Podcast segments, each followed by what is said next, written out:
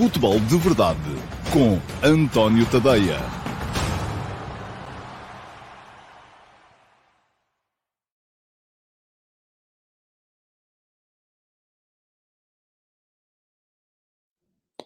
Ora, então, olá, muito uh, bom dia a todos e sejam muito bem-vindos à edição número 700 do Futebol de Verdade. Hoje é uh, sexta-feira, é dia, salvo erro, é isso mesmo, 25 de uh, novembro de 2022 e acabámos de ter agora um emocionante Irão, país de Gales, fez-se justiça.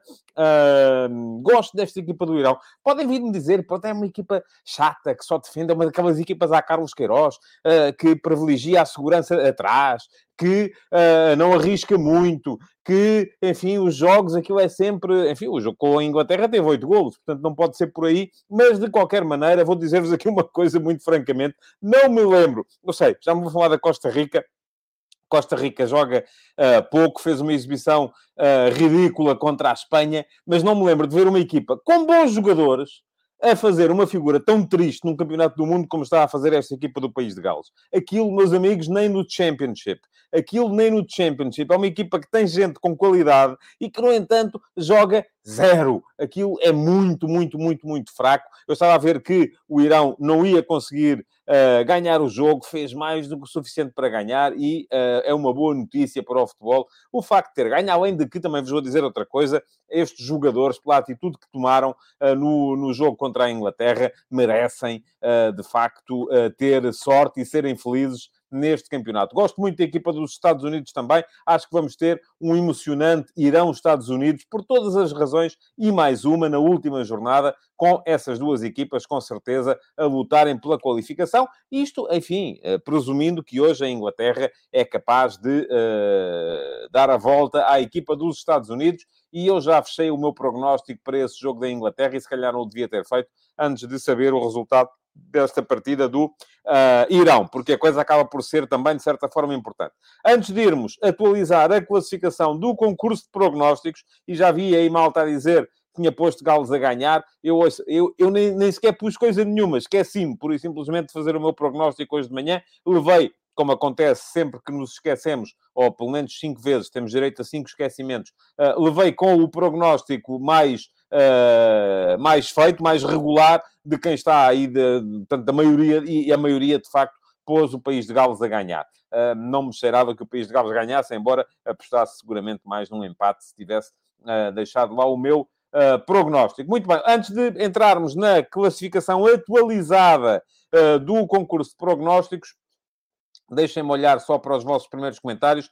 Josias Martin de Cardoso, que me pergunta, fim da primeira jornada, na sua opinião, qual é a equipa mais forte e com mais condições para vencer o Mundial. Já lá vamos, mais daqui a bocado vou falar disso, uh, Josias.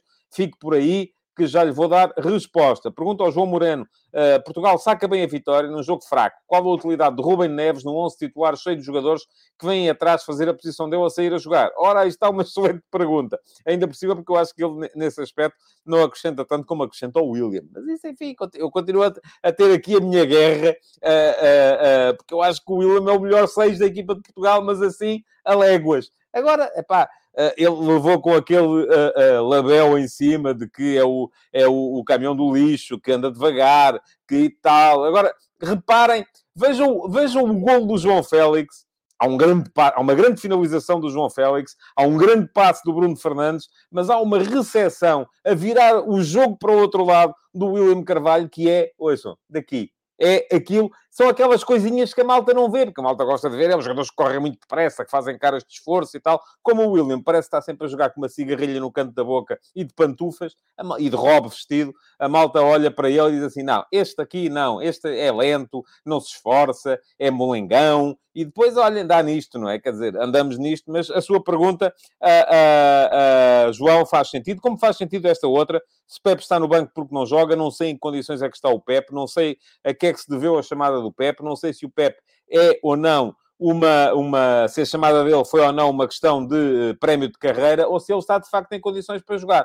Uh, mas já lá vamos também falar um bocadinho mais daquilo que foi a exibição dos quatro de trás de Portugal, até porque, do meu ponto de vista, o melhor de todos é aquele que salta se o Pepe entrar, que foi o Danilo. Do meu ponto de vista, foi o melhor dos quatro de trás, ainda assim. Uh, Mais coisas. Uh, aqui o Leonardo Andrade, muito satisfeito com a vitória do Irão. Eu também fiquei. Uh, o João Moreno, idem aspas. Uh, o Rui Soares pergunta aqui: ontem passámos do podia ter sido um excelente jogo a uma possível desilusão. Ficámos num jogo sofrível, a imagem do fraco treinador eu já, já vi tanta coisa. Ouça, eu ontem, a seguir ao jogo, a maior parte das coisas que eu vi, ah, Portugal não chega lá, o treinador é muito defensivo e tal. Mas ontem não tínhamos ninguém para defender. Mas, não tantas pessoas, isto é, é como o William, colou-se-nos lá, aqui à parte de trás da cabecinha, uma coisa a dizer. Fernando Santos, rótulo, defensivo. E o homem pode jogar com 25 avançados, ninguém vem atrás, toda a gente na frente, e no fim, se não se ganha, é pá, o treinador é muito defensivo. Ah, eu não estou a dizer com isto, Rui, que é isso que você está a dizer. Eu acho que o Fernando Santos não geriu bem o jogo. É a minha opinião também. E já vou explicá-la mais daqui a bocado. Mas uh, isto só para dizer que a maior parte, ontem o que eu vi, porque estava em estúdio na RTP no final do jogo e antes do jogo, uh, aquilo que eu vi foi Uh, muita gente, naqueles diretos que se fazem sempre, em Portugal pelo menos, uh, nos cafés e nas praças e tal. Então o que é que achou do jogo? E, tal, e aparece a malta toda a dizer: ah, o treinador é pá, defensivo, é uma vergonha. Enfim, não foi nada disso. Uh, se quiserem saber aquilo que eu tenho a dizer, deixem-se ficar por aí, que já vou daqui a bocado uh, fazer as minhas contas ao jogo de Portugal. Paulo Silva, como classifica a cobertura jornalística até agora? Paulo, muito boa. Agora, eu escolho as coisas que leio e que vejo. É, é isso que vocês têm que começar a fazer também. Porque uh, eu não sei do que é que está a falar. Agora, cobertura jornalística muito boa. Todos os dias, na Entre Linhas, que é a minha newsletter matinal que sai para subscritores do meu Substack, todos os dias estão lá sempre pelo menos 11 links para 11 textos extraordinários que eu recomendo que vocês leiam. São em várias línguas, mas uh, uh, lá está. Cobertura jornalística excelente. Além, não são só esses 11, porque depois aqueles que estão mais no topo da atualidade, relativamente às coisas que se passaram no dia, também há links dentro do texto. Vale a pena subscrever. Eu vou dizer-vos, eu estou satisfeito com o trabalho que estou a fazer no âmbito da curadoria. Aquilo ali, o mérito meu é, é praticamente zero. É, eu estou, limito-me a ler jornais e a recolher links e a disponibilizá-los para que vocês possam também beneficiar dessa cobertura jornalística extraordinária que está a ser feita deste Campeonato do Mundo nos mais diversos uh, meios de comunicação. Uh, estou muito satisfeito e acho que vale a pena subscreverem. Portanto, vou fazer agora aqui duas coisas. Uma delas é, vou deixar aqui um link na emissão gravada para poderem uh, ler a entrelinhas de hoje.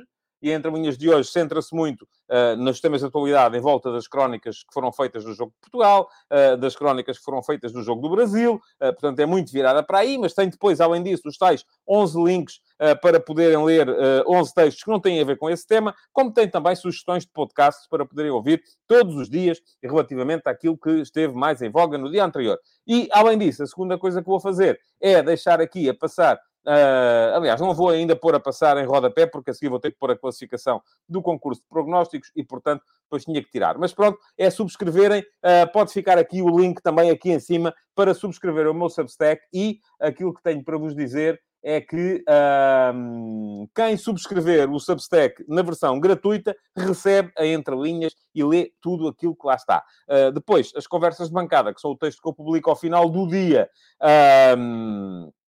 Com a minha visão dos jogos desse dia, uh, é que são apenas para subscritores premium. Uh, e uh, os subscritores gratuitos só leem a primeira parte. Agora, aquilo que vos posso dizer também relativamente a isso é que.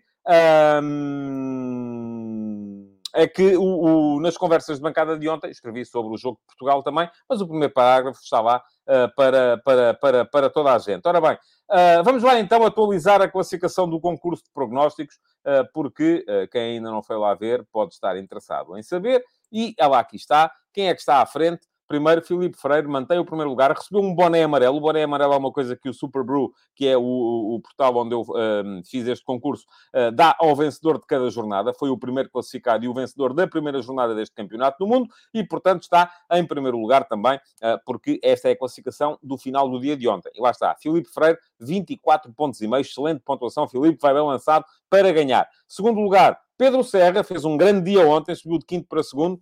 O Pedro Serra tem 24 pontos e depois, em terceiro lugar, é Execo, Paulo Souza, Luís Dias, Nuno Caetano e Pedro Tiago Mendes tem 20 pontos e meio. Uh, o que é que vocês ganham com isto? Ganham a satisfação de vencer o concurso, que é sempre ótimo, não é? Com certeza. Eu fui o gajo que adivinhou mais resultados entre os 400 e tal que estão a participar e depois ganham também os primeiros 10, quando chegar ao fim o Campeonato do Mundo, vão ganhar assinaturas premium do meu Substack sem pagar nada. Portanto, Uh, se calhar já não vale muito a pena, agora que já passou uma jornada, 24 pontos, já é muito difícil de recuperar, mas uh, quem não entrou e se quiser procurar uh, lá no meu Substack, ainda encontra com certeza uma forma de uh, de se inscrever. Uh, ainda pode fazê-lo, nem que seja apenas por desporto. E agora sim, vou colocar aqui a passar em baixo o endereço uh, do meu Substack, é tadeia.substack.com, porque para ganhar aí os prémios que lá há para distribuir, há uma coisa que é certa, é que vocês têm que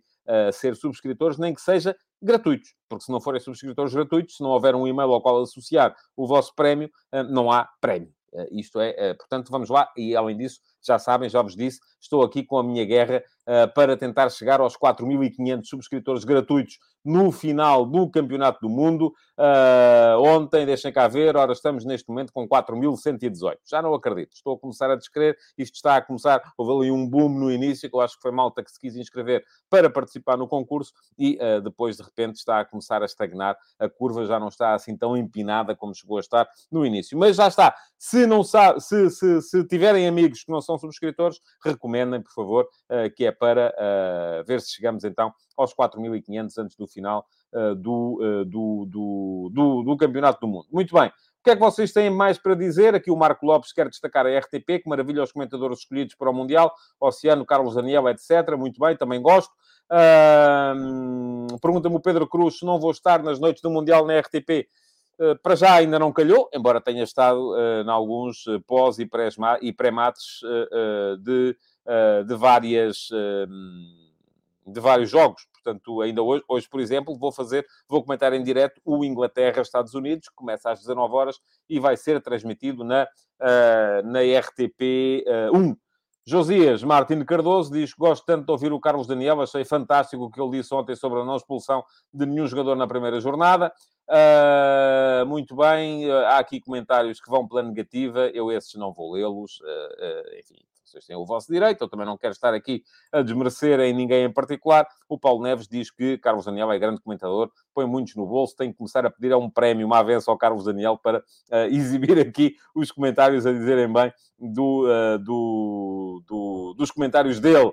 Uh, e diz o João Moreno que a RTP não facilita, mete qualidade e não qualquer. Eu não vejo jogos na SIC nem na TVI. Uh, muito bem. Uh, alguns que vai ter que ver, porque não passa, a não ser que tenha a Sport TV, e aí também pode ver, claro, na Sport TV. Um, ok, vamos lá. Pergunta-me aqui o Filipe Oliveira se na segunda-feira temos futebol de verdade. Ainda não sei, vamos a ver. Uh, vou tentar, vou fazer o possível, porque alguém me perguntava aqui também, era o Josias Martins Cardoso, quando é que viajas para o Qatar? É amanhã de manhãzinha. Uh, tenho avião, vou por Madrid, Lisboa-Madrid, Madrid-Doa. Uh, vou sair daqui tipo 7 da manhã, chego lá tipo meia-noite, portanto vai ser um dia no qual por exemplo, não vai haver entre linhas. Uh, e, uh, enfim, vou tentar ainda, não sei se consigo descarregar os jornais antes de sair, escrever no avião, não sei a que horas é que consigo publicar. Provavelmente não vou conseguir ver jogos porque vou estar a voar durante o, durante o dia. Uh, provavelmente também não haverá conversas de bancada. Vamos a ver, é um dia em que vão ter descanso de mim. Também não havia futebol de verdade porque é fim de semana. Quanto à segunda-feira, sou franco, vai depender muito daquilo que forem os meus horários no, no Qatar. Não sei muito bem ainda o que é que vou ter para fazer, além do uh, jogo propriamente dito, o Portugal-Uruguai, que vai ser transmitido na RTP1 e eu vou estar lá para o comentar ao lado do, uh, do Manuel Fernandes Silva. Ok, vamos em frente. Uh, vamos em frente porque temos que chegar à pergunta na MUS. o Patrick Leite a brincar se, se eu lhe consigo arranjar uma credencial de jornalista para a final do Mundial se Portugal vai chegar. Oh, Patrick, eu não passo credenciais de jornalista. Pá, tenho que pedir à FIFA. É a FIFA é que passa essas coisas. Uh, portanto, uh, aí está a apontar ao, ao alvo errado. Uh, ok, vamos em frente. Pergunta na MUS. E eu tinha dito há bocado, tinha prometido ao Josias que ia falar sobre, sobre o tema. Deixa-me já ver se eu não me engano, já tenho aqui várias, não tenho tido tempo para limpar isto. Uh, não é esta, não senhores. Uh, e querem ver como esqueci outra vez de a carregar. Bom, Uh, isto anda tudo muito acelerado aqui para estes lados, muita coisa para fazer, não consigo ver os jogos com a tranquilidade que gostaria. Ainda ontem, por exemplo, o Uruguai-Coreia do Sul não vi bem, porque estava no estúdio. Uh, o Brasil-Sérvia, a primeira parte, não vi bem, porque estava em estúdio. Uh, mas cá está, agora sim. a pergunta na MUX de hoje é do Duarte Ferreira. O Duarte Ferreira diz-me, é uma pergunta muito simples, mas que é uma assistência para golo parecida com aqueles passos que o Bruno Fernandes fez ontem na segunda parte do jogo. Acabou a primeira jornada, mantinha as suas percentagens. Qual a equipa de que gostou mais? Duarte, hum, vou ser muito honesto consigo, eu já não me lembro quais foram as percentagens que eu dei aqui antes de começar o Campeonato do Mundo. Agora, posso perfeitamente olhar para o campeonato e fazer quais foram as equipas de que gostei mais. Ora, muito bem. Gostei. As equipas de que eu mais gostei nesta primeira jornada foram quatro. Foram a Espanha, embora possamos sempre olhar para este campeonato e dizer assim, é pá, mas a Costa Rica aquilo não, não nem sequer serviu para uh, uh, de verdadeira oposição, aquilo era uma equipa que nem sequer estava bem posicionada em campo, uh, pouca guerrida na disputa dos duelos, enfim, uma equipa que deixa que o adversário faça mais de mil passos durante o jogo sem conseguir interceptar, isso vem, de certa forma, mostrar a qualidade da equipa que os faz, mas também uma assustadora falta de qualidade da equipa que os deixa fazer, concordo com isso, agora estou ansioso para ver a Espanha, por exemplo, contra a Alemanha, naquilo que vai ser uma final, uma autêntica final para os alemães porque os alemães, se perderem com a Espanha, à partida, desde que o Japão ganhe a Costa Rica, e eu acho que há uh, boas possibilidades disso acontecer, os alemães ficam fora. E isso uh, pode ser um bocado complicado. Aliás, se empatarem com a Espanha, se o Japão ganhar a Costa Rica, os alemães ficam fora. E, portanto, isto acaba por ser um problema. Uh, aí sim vamos ver o que é que vale mesmo esta equipa da Espanha. Porque tem aqui a possibilidade de colocar fora, desde já, um adversário uh, poderoso. Uh, até podemos dizer, ok, mas a Espanha já tendo ganho por 7 a 0 e tendo a diferença de golos à partida uh, garantida, duas vitórias chegam-lhe, até pode entrar em campo contra a Alemanha, assim um bocadinho a, a deixar jogar. Pode acontecer, uh, porque sabe que depois na última jornada tem o Japão e tal, e que aí bastaria ganhar ao Japão para ser apurada. Enfim, vamos a ver. Uh, eu acho que a Espanha não vai facilitar, gosto uh, desta equipa espanhola e foi a equipa que mais me impressionou nesta primeira jornada. Mas houve mais três equipas que me impressionaram e vou dizer quais foram. A Inglaterra impressionou-me positivamente, não estava à espera de tanto. Uh, estou muito curioso com o que vai acontecer no jogo de logo entre Inglaterra e Estados Unidos, porque esta Inglaterra, com a troca do Calvin Phillips pelo Jude Bellingham, no meu ponto de vista, ganha muito, ganha andamento, ganha capacidade de chegar ao campo todo. A Inglaterra do Euro 2020 era uma equipa com o Declan Rice e o Calvin Phillips, os dois muito a par. E isto, eu não gosto do 4-2-3-1, estou cansado de dizer, não gosto. Acho que é um sistema que dá um jogador ao adversário. Uh, e a partir do momento em que a Inglaterra troca o 4-2-3-1 por um 4-3-3, com o Mason Mount e o Jude Bellingham a aparecerem em zonas de finalização, a aparecerem livres em zonas de criação, torna-se uma equipa ofensivamente muito mais perigosa e, portanto, surpreendeu-me positivamente a equipa de Inglaterra e gostei ainda de ver as seleções da França e do Brasil. Parece-me que estiveram bem. A França ah, com uma capacidade ofensiva impressionante, acho que vai depender muito daquilo que, enfim, já não estamos sequer a falar do Giroud. O Giroud já sabemos que é um ponta de lança que se tiver jogo faz golo.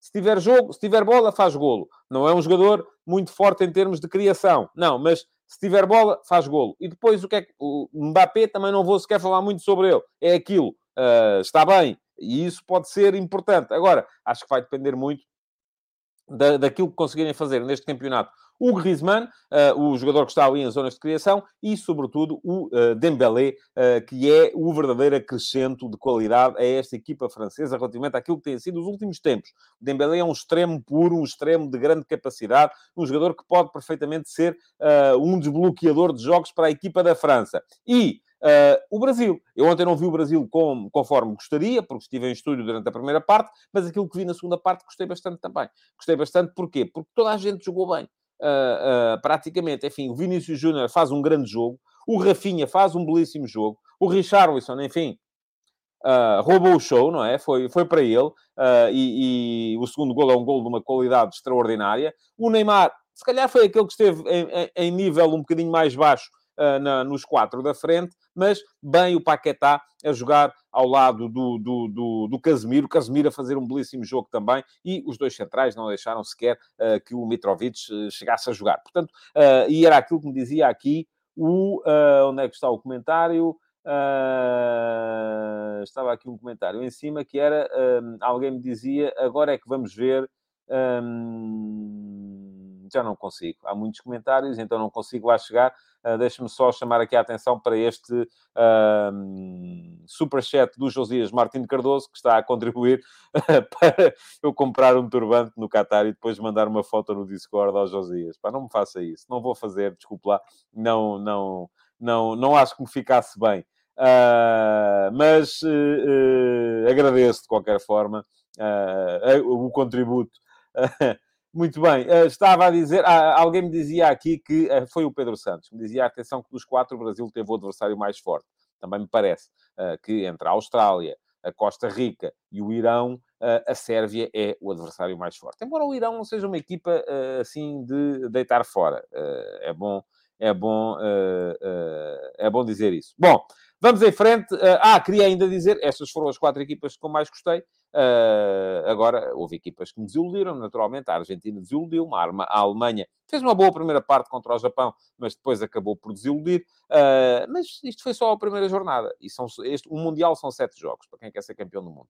E uh, dá direito a falhar uma vez, não dá direito a falhar duas. porque falhando duas, já a coisa fica muito, muito, muito complicada. Vamos em frente, vamos entrar então na análise dos jogos de ontem e, sobretudo, do jogo de Portugal. Falhei aqui rotundamente na escolha do 11. e falhei, uh, embora continue a estar convencido da minha razão. Essa é que é a questão. Uh, porque eu disse aqui que o Rafael Leão ia jogar e a equipa melhorou quando o Rafael Leão entrou, embora também seja de assumir aqui uma coisa. o, o Rafael Leão entra com o jogo com Portugal, enfim, por acaso quando entra já está 1 a 1, já não está Portugal em vantagem. Devia ter entrado com Portugal em vantagem. E esse é o ponto que eu aponto ao, ao, ao Fernando Santos na gestão do jogo. Acho que ele demorou demasiado a fazer substituições. Acho que os treinadores, sobretudo os treinadores mais antigos, continuam a pensar muito na lógica das duas substituições ou das três que é só há três substituições para fazer. Portanto, faz uma aos 60 minutos e depois guarda-se, faz outra aos 70 e picos, 80, e deixa-se uma para o final, para o caso de ser preciso queimar tempo, ou então para o caso de alguém se lesionar. Meus amigos, há cinco substituições a fazer neste campeonato do mundo. É para mexer mais cedo. Pode-se mexer mais cedo. A partir do momento em que Portugal marca, o jogo muda. E se o jogo... O jogo já tinha mudado até um bocadinho antes. O, o, o, o Gana já veio para a segunda parte um bocadinho mais afoito, a sair do buraco. E a partir do momento em que uh, o Gana sai do buraco, é preciso alguém que seja capaz de ir à procura da profundidade. E o Rafael Leão é esse jogador. Portanto, uh, acho que ele entrou muito bem. Acho que entrou muito bem o William também, embora o William só tenha entrado por uma questão de uh, lesão do, do, do, Otávio. E esses eram os dois jogadores que eu achava que iam jogar de início ontem. E, e vou dizer-vos aqui, não sei se o Rafael Leão vai jogar de início contra o Uruguai. Se calhar não vai. Uh, se calhar vai ficar no banco. Uh, convém que se entrar entre um bocadinho mais cedo, ou entre quando o jogo o, o, o, o recomendar e que não seja aos 70 minutos, porque é aí que está lá escrito nos livros que tem que se fazer substituições. E um, acho que o William devia ser titular na posição 6. Porque é aí que ele rende. Não, enfim, podem dizer, ah, mas o William no Betis joga mais à frente. Está bem, ele no Betis até, até pode jogar a ponta de lança. Onde eu gosto de ver e onde eu acho que ele devia jogar era a 6 porque a 6 ele dá à equipa uma projeção ofensiva e uma rapidez da saída da zona de pressão que vocês podem dizer, ah, mas ele não corre muito depressa. Pois não, mas não é ele que tem que correr, é a bola. Isso é sinal de, meus amigos, inteligência. Inteligência. E agora convém que também comecem a olhar para o William de outra maneira. Eu não, não sou, não conheço sequer o William pessoalmente, nunca falei com ele. Uh, portanto, não estou aqui a fazer a defesa de, de, de, de ninguém em particular. Agora, é pá, é olhar para o jogo e perceber o que é que o jogo dá. E o que é que o jogo de ontem deu? Bom, começámos uh, com uh, a equipa do público, não é? Aquilo é, é parecia o, o, quem quer ser milionário, porque no fundo foi a, a, a escolha do público, ou foi a, a ajuda do público.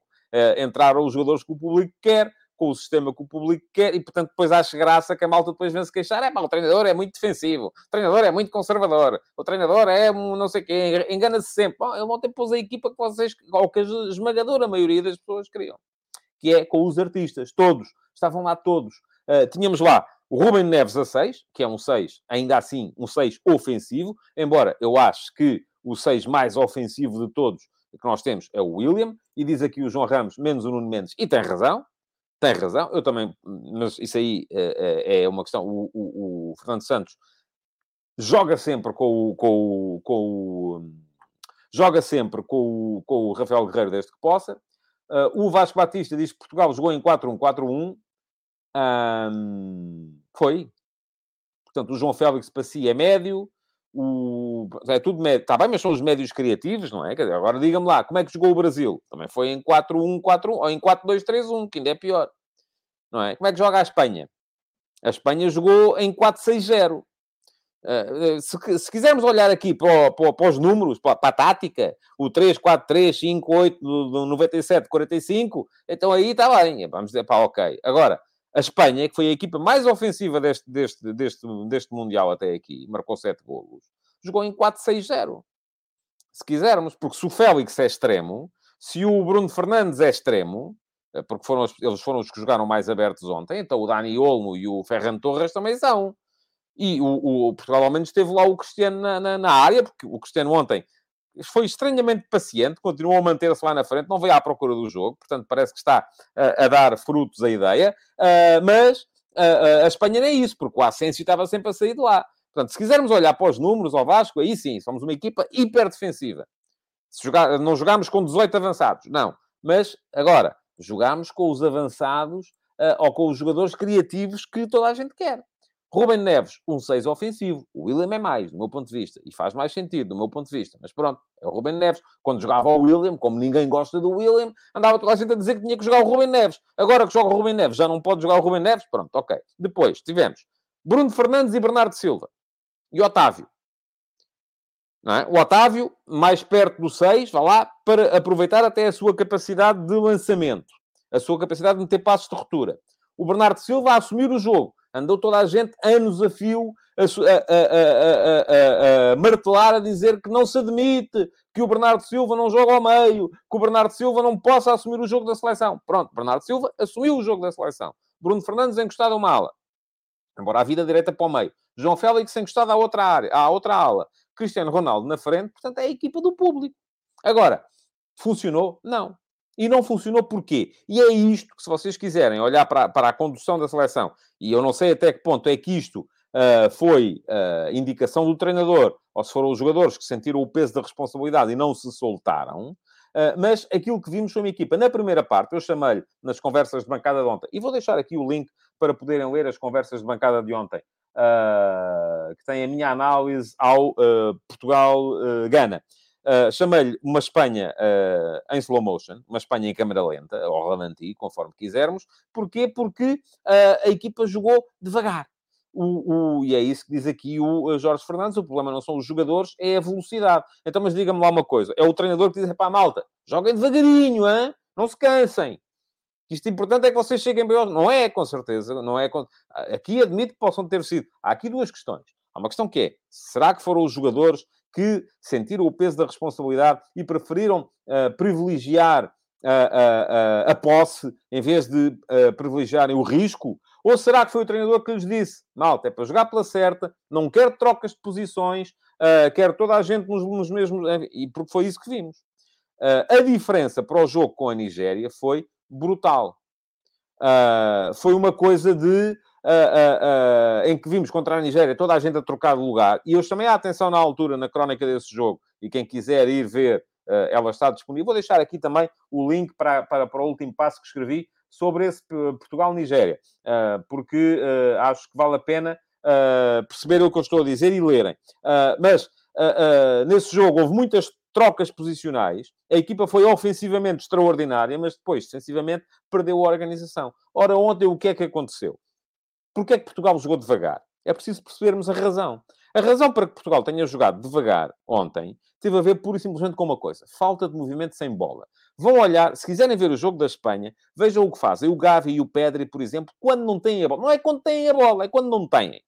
A capacidade que eles têm, o que fazem o Dani Olmo e o Ferran Torres e o Marco Asensio, quando não têm a bola. O que é que eles há sempre linhas de passe, há sempre várias linhas de passe. E depois há uma rotina para a equipa poder ir trocando a bola. Portugal não tem essa rotina e não teve essa capacidade de movimento sem bola e não teve também, do meu ponto de vista, a vontade de uh, manter as tais trocas posicionais permanentes uh, da, uh, que tinha feito contra a Nigéria. Diz aqui o Jorge Fernandes tinha medo de errar o passe. Não é isso, Jorge. É os jogadores para poderem surpreender e haver uma circulação mais rápida, têm que aparecer onde o adversário não está à espera.